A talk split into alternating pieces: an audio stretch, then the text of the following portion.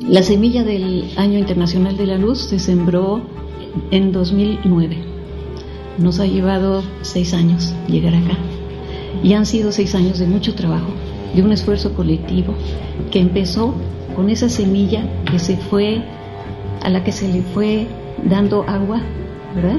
Primero gota a gota, que fue germinando y que ha crecido hasta convertirse ya en la planta que vemos hoy aquí. La voz es de Ana María Cheto Kramis, científica mexicana. Ella habló el 27 de enero de este año en la Universidad Nacional Autónoma de México con motivo de la inauguración del Año Internacional de la Luz. Y es que la UNESCO proclamó el 2015 el Año Internacional de la Luz y México se ha sumado a esa celebración. Y hoy nosotros proclamamos este episodio como el episodio de la luz. Mi nombre es Víctor Hernández y esto es Historias Cienciacionales el Instituto Mexicano de la Radio presenta Historias Cienciacionales. Ciencia para tus oídos.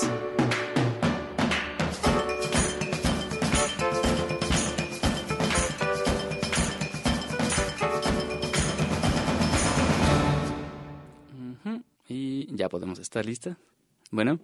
Sí. Ah, muy bien. Entonces comenzamos. Entrevistas. Estamos en entrevista con la doctora Ana María Cheto. Ella es licenciada en física por la Universidad Nacional Autónoma de México, maestra en biofísica por la Universidad de Harvard, maestra y doctora en física por la UNAM. Es investigadora titularse del Instituto de Física de la UNAM y profesora de asignatura en la Facultad de Ciencias. Ha participado en diversos grupos de trabajo internacionales que incluyen a la ONU y a la UNESCO, y en dos grupos ganadores del Premio Nobel de la Paz, uno en 1995 y otro en 2005. Y actualmente, entre otros múltiples proyectos, se desempeña como miembro del Comité Directivo del Año Internacional de la Luz 2015. ¿Qué tal, doctora? ¿Cómo está? Pues muy bien, muy contenta de estar con ustedes. Muchas gracias. Nosotros también estamos muy contentos de poder platicar con usted y nos gustaría comenzar preguntándole acerca de la organización del Año Internacional de la Luz. En años pasados, la UNESCO ha promovido años dedicados a diversos temas, ¿no? Por ejemplo, el año de la física, de la evolución, de la biodiversidad. ¿Cuál es la razón de dedicar un año a la luz? Bueno, las razones son múltiples porque la luz es algo que nos concierne a todos, ¿no? hay alguien que conozca que no tenga que ver con la luz y nos hemos hecho múltiples preguntas, nos las hacemos desde pequeños. ¿Qué es la luz? ¿De dónde sale? ¿A dónde va? ¿De dónde salen los colores? ¿Cómo es que yo veo una cosa y tú ves otra? Y hay muchas preguntas, algunas de ellas todavía están sin contestar. Pero sí, hemos avanzado muchísimo en el conocimiento acerca de la luz y una buena parte de las tecnologías que usamos hoy en día están basadas precisamente en la luz. Entonces, pensamos que hacer un año internacional dedicado a la luz nos daría una oportunidad de dar a conocer todo esto que ya se sabe, de crear conciencia acerca de la importancia de la luz y de sus tecnologías, eh, también dar a conocer todo lo que se hace en México, porque en México hay mucha investigación, mucho desarrollo en torno a la luz, a la óptica a la fotónica hoy en día. La luz es un fenómeno del mundo que nos acompaña todos los días, pero le debemos más que solo el hecho de que nos permita ver lo que hacemos. La luz es la energía que impulsa la vida en este planeta. Son los colores en tu pintura favorita. Es el láser que los doctores usaron para operar a tu abuela de los ojos. Son las señales que viajan por la fibra óptica y que llevan Internet hasta tu casa. Es la iluminación necesaria para que veas tu película favorita en el cine. Es la energía solar que podría aminorar el calentamiento global. Es la radiación que nos llega desde estrellas lejanas o desde el origen mismo del universo. La luz es un componente tan básico de la realidad que los científicos que se han dedicado a estudiarla han desentrañado muchos de los misterios más profundos del cosmos. Y los científicos e ingenieros que se han dedicado a encontrar modos de manipular la luz en todas sus formas le han dado a la humanidad algunas de las tecnologías más importantes en la historia. Usted nos habla acerca de tecnologías que están basadas en el estudio de la luz. ¿Nos podría contar algunas de ellas que quizá no sean tan evidentemente relacionadas con la luz, al menos con la luz que imaginamos a diario, ¿no? La que eh, viene del sol o la que sale cuando prendemos un foco. Claro, sí, porque hay que pensar que pues hay luces que vemos, ¿no? Pero hay luces que no vemos. O sea, hay un rango de la luz que es mucho más amplio que lo que nuestros ojos perciben. A toda esa luz, toda toda se llama radiación electromagnética, es radiación electromagnética. Toda viaja con la misma velocidad, la velocidad de la luz, pero no todas las ven nuestros ojos. Por ejemplo, toda la radiación que se usa para las telecomunicaciones, que ahora son tan esenciales, esa también está incluida. Entonces, el hecho de que estemos usando los celulares, ¿verdad? Que nos podamos comunicar sin cables, e inclusive la comunicación por cable también, todo es electromagnética. Entonces, eso es parte de la luz entendida en un sentido amplio. Que es parte de la luz que ustedes quieren, eh, bueno, el comité directivo quiere promover sí, con este sí, año. Sí, sí, las telecomunicaciones, la onda larga, las microondas, todo eso también es luz, aunque nuestros ojos no la perciban como tal. Hay ojos de algunos animales que sí llegan a percibir algunas radiaciones que nuestros ojos no perciben. Por ejemplo, la radiación infrarroja. También hay cámaras ahora que detectan la luz infrarroja la que no ven nuestros ojos. Y luego del otro lado, pues hay luz más allá del violeta, la que se llama ultravioleta, que nosotros sabemos que existe, tiene efectos, incluso tiene efectos sobre nuestro organismo, puede crear mutaciones, tenemos que tener mucho cuidado de no exponernos a la luz ultravioleta. Sabemos que existe aunque nuestros ojos no la vean. Y luego hay luz que lleva todavía más energía, incluye los rayos X, los rayos gamma, eso también es radiación, o sea, es, es luz, pero no es luz visible. Y sin embargo tiene una multitud de aplicaciones sí, y, de, muchas. y de preguntas científicas que se pueden hacer al respecto. Sí, tanto es así que se considera el siglo XXI como el siglo de la fotónica, así como el siglo pasado fue el siglo de la electrónica, porque realmente la electrónica fue la que revolucionó nuestras vidas ahora es la fotónica la que ya las está revolucionando y tiene un impacto muy fuerte también en la economía, porque hay muchísima industria basada naturalmente en estas tecnologías. Ahora vamos a la sección Ciencia en el Mundo para hablar de uno de los inventos más importantes de los últimos años relacionados con la luz. Ciencia en el Mundo.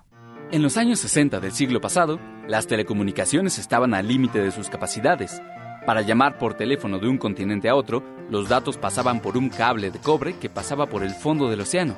Las grandes compañías tecnológicas buscaban una forma de aumentar las capacidades de los cables transmisores. La respuesta llegó de manos de un joven ingeniero de Shanghái que comenzaba a trabajar en una empresa británica. Charles Kwan Kao estaba convencido de que el mejor medio para transmitir información es el fenómeno más rápido del universo, la luz. Pero la luz es rebelde y busca su libertad. ¿Cómo domarla? Kao se empecinó en trabajar con fibras de vidrio, algo que parecía una locura en su época porque solo podían transmitir muy poquitos metros de luz. Pero después de varios años de trabajo, él y sus colegas ingenieros de la compañía Standard Telephones and Cables hallaron que lo único que se necesitaba para guiar casi indefinidamente a la luz por una fibra de vidrio era contar con un vidrio suficientemente puro. Y así nació la tecnología de la fibra óptica, usada hoy en todo el mundo desde para hacer llamadas de teléfono hasta para conectarse a Internet. Como fuente de luz, Kao y sus colegas usaron láseres muy precisos que permitían enviar unos y ceros por medio de las fibras. La capacidad de estos cables resultó tan grande que puso a los cables de cobre de inmediato en la historia. Mientras que un cable de cobre podía transmitir 91 llamadas de teléfono a la vez, un cable de fibra óptica puede manejar 1.6 mil millones de llamadas. Los historiadores han comparado el logro de Kao con el de Guillermo Marconi, el inventor del telégrafo, y han dicho de Kao que fue un hombre que reconectó el planeta. Le dieron el premio Nobel en 2009 por esos logros. Literalmente, Kao hizo el mundo más pequeño domando la luz. ¿Nos puede contar un poquito más acerca de esta disciplina, la fotónica? ¿Qué es y qué tipo de revolución esperaríamos? Sí, pues no es que la esperemos, es que ya está aquí. La fotónica ya llegó. Se usa fotónica cuando se habla de las técnicas más refinadas, más sofisticadas. Antes hablábamos de óptica. Manipulábamos la luz simplemente con lentes, con prismas. Sí. Pero ahora, hoy en día, en todo el mundo y aquí en México eh, también hay mucha actividad en este campo. Se está trabajando con luz, por ejemplo, eh, a muy altas intensidades producidas por el láser o, o pulsos muy, muy breves ¿verdad? Se está usando la fotónica para la cirugía, por ejemplo, junto con la fibra óptica, la luz láser, eh, ha dado lugar a muchas herramientas, instrumentos que se usan, como decía, en la cirugía para no tener que abrir como se hacía antes. Sí. Incluso se puede llegar hasta el corazón pasando una fibra óptica por las venas y con una lentecita en la punta que permite reconocer y visualizar el interior, el interior de las arterias, el interior del corazón. Todo eso es parte de las aplicaciones de la fotónica. Hay muchas otras en la industria, la cirugía láser de los ojos también. Bueno, tiene múltiples aplicaciones y son campos de estudio y futuros campos de trabajo muy importantes. Y usted nos menciona que aquí en México existe un buen desarrollo acerca del estudio y las tecnologías de esta disciplina. Y nos gustaría, y nos gustaría presidente, que nos contara cuál es el el, papel de México tanto en la eh, organización como en la participación en el Año Internacional de la Luz. Sí, hay mucha investigación en óptica en el país y hay casi en todas las universidades hoy en día también se puede estudiar alguna carrera relacionada con la óptica o con la fotónica. Es un campo muy activo, es uno de los campos en los que hay más investigadores nacionales y hay centros de investigación de los centros CONACYT, por ejemplo, hay varios en León, Guanajuato, en Ensenada, en Puebla, en San Luis Potosí, eh, en el estado de Querétaro, también en las grandes universidades del país hay lugares donde se puede estudiar o se puede investigar temas relacionados con la luz, tanto teóricos como experimentales, como aplicados. En cuanto al papel de México en el Año Internacional de la Luz, pues sí ha sido bastante destacado desde que nosotros tomamos el liderazgo para promover que se declarara el Año Internacional de la Luz en las Naciones Unidas. O sea, la Asamblea General de las Naciones Unidas fue la que lo proclamó y ahí hubo que hacer bastante trabajo porque la idea venía originalmente de la comunidad científica, pero las Naciones Unidas no hacen caso a cualquier idea que viene de la comunidad científica, o sea, había que hacer todo un trabajo pasando por la UNESCO, ¿verdad? Un trabajo, digamos, de campaña, podría decirse de cabildeo, ¿verdad? Para que los eh, representantes de los países adquirieran conciencia de la importancia de la luz y estuvieran de acuerdo en apoyar esta iniciativa. Vamos a un corte y regresamos. Tú escuchas historias cienciacionales. Ciencia para tus oídos. Ciencia para tus oídos.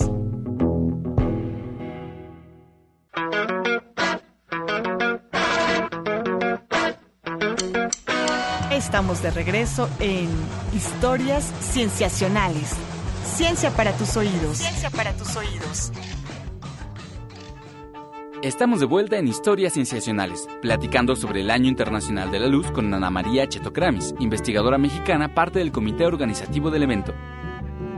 Nuestra página web se puede ver que hay un programa que además eh, no está estático, o sea, todos los días se agregan más actividades. En todos los estados de la República hay iniciativas, hay conferencias, hay talleres, hay cursos, hay ferias, lo que usted quiera. También nosotros estamos ahora renovando el Museo de la Luz, que es un museo que ya existe desde antes, que está en el centro histórico, lo estamos aprovechando para renovarlo y va a ser un museo muy de vanguardia, muy nuevo, que esperamos se inaugure el año entrante y naturalmente con toda esta actividad que hay en torno a la luz, este museo se va a enriquecer. Doctora, ¿nos podría proporcionar la página de el Año Internacional de la Luz aquí en México y la dirección también del museo para invitar a nuestra audiencia que participe en las actividades? Sí, cómo no. La página es www.luz2015.unam.mx. Muy bien, www.luz2015.unam.mx. Sí, y la dirección del Museo de la Luz en el centro histórico, atrás del Templo Mayor, en la calle de San Ildefonso.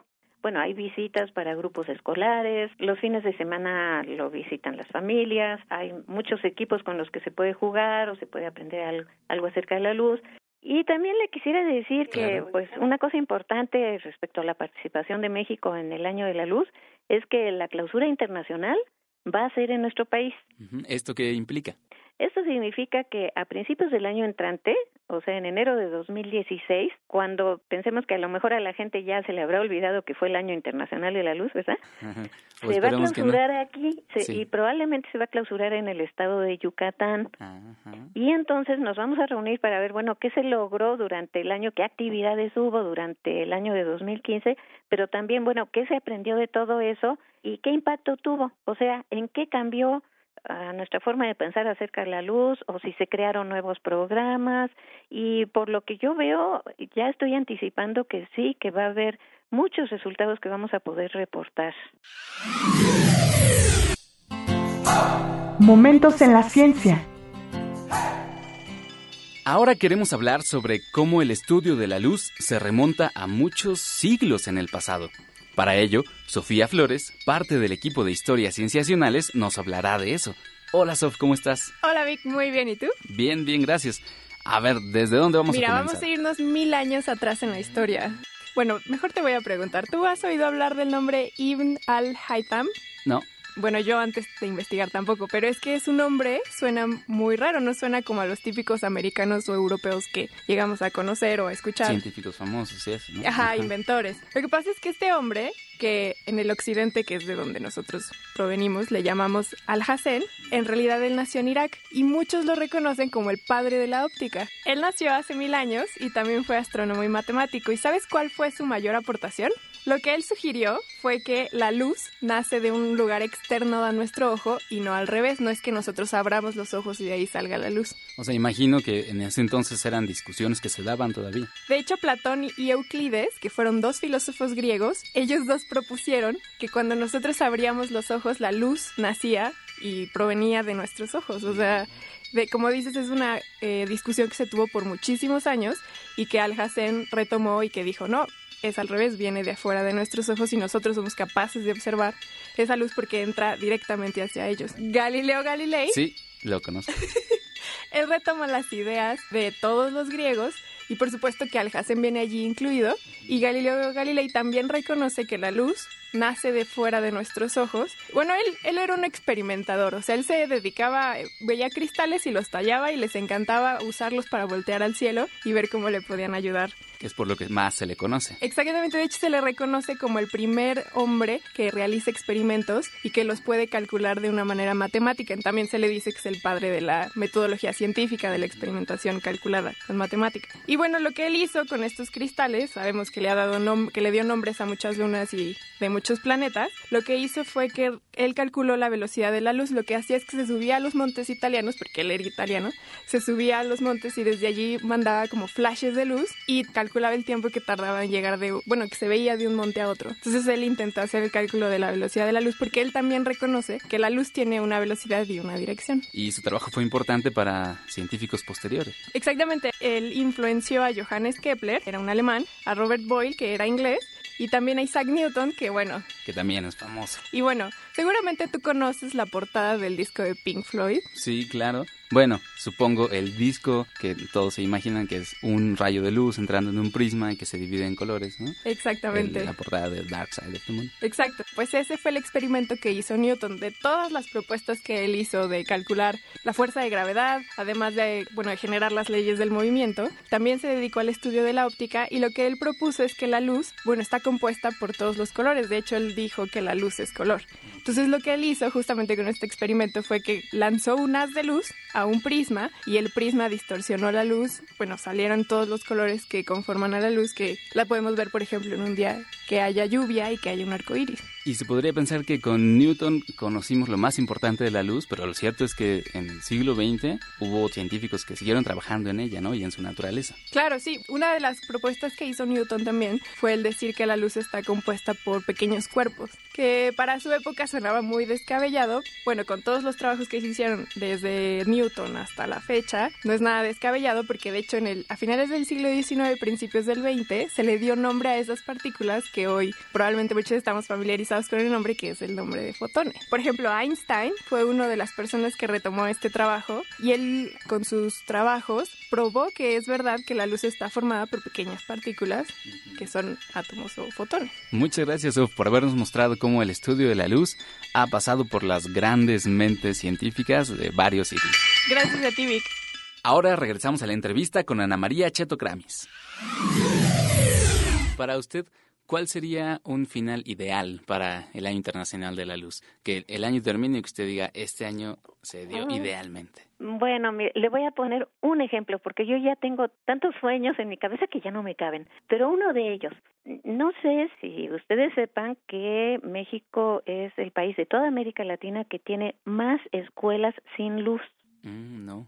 Bueno, ese es uno de mis sueños. Si lográramos que todas las, nuestras escuelas tuvieran luz, que llegara la luz a todas las escuelas, Eso sería fantástico.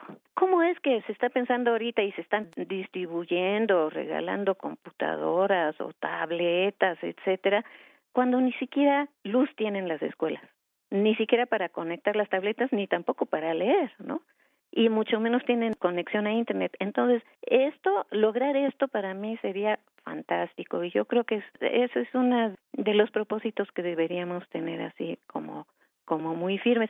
Y hoy en día eso es posible porque hay muchas formas de generar energía eléctrica para poder iluminar. Sí. Tenemos toda la luz del sol que nos da cantidad de energía y que si la aprovechamos bien y la podemos transformar y acumular, pues ahí tenemos una fuente de luz, de corriente eléctrica para generar luz después de noche, para alumbrar donde se requiere, para poder conectar nuestros aparatos electrónicos. Es decir, actualmente ya existe, gracias a que se dio un avance, bueno, desde hace mucho tiempo, en tecnologías eh, de la luz y de la energía, podemos realmente resolver un problema socialmente tan importante como que las escuelas públicas tengan luz. Claro, porque las tecnologías están allá. Es cuestión de juntar voluntad y ponernos de acuerdo en que sí, que este es un problema serio, que no puede ser que tantos chicos pues no tengan ni siquiera las condiciones mínimas de estudio, de aprendizaje, pues, tratemos de unirnos nuestros esfuerzos para cambiar esta situación. Es definitivamente muy importante. Doctora, Estamos llegando al final de la entrevista. ¿Hay alguna otra cosa que, le, que usted quisiera agregar? Pues simplemente una invitación a todo el público a que piense cómo le gustaría también sumarse a estos festejos, ¿verdad? Que visiten la página y que usen su imaginación y que se pongan en contacto con nosotros en caso de que quieran también contribuir de alguna manera o simplemente participar en alguna de las celebraciones, porque la luz es para todos y el Año Internacional de la Luz también lo es. Excelente. Muchísimas gracias, doctora, por esta entrevista. Muchas gracias, Víctor.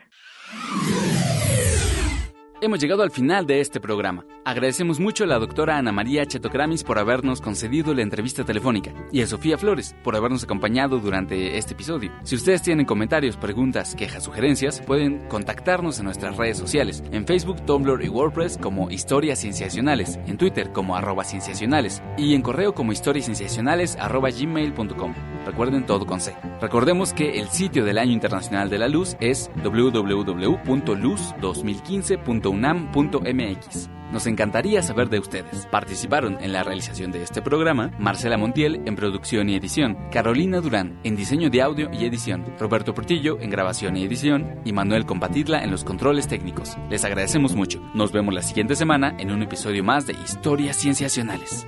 A lo largo de este episodio escuchamos a Diego Mirales y Dylan Cooper, tocando una pieza compuesta especialmente para el Año Internacional de la Luz y que fue ejecutada en la ceremonia de inauguración en París.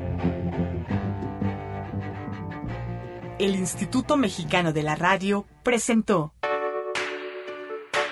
Historias Cienciacionales. Ciencia para tus oídos.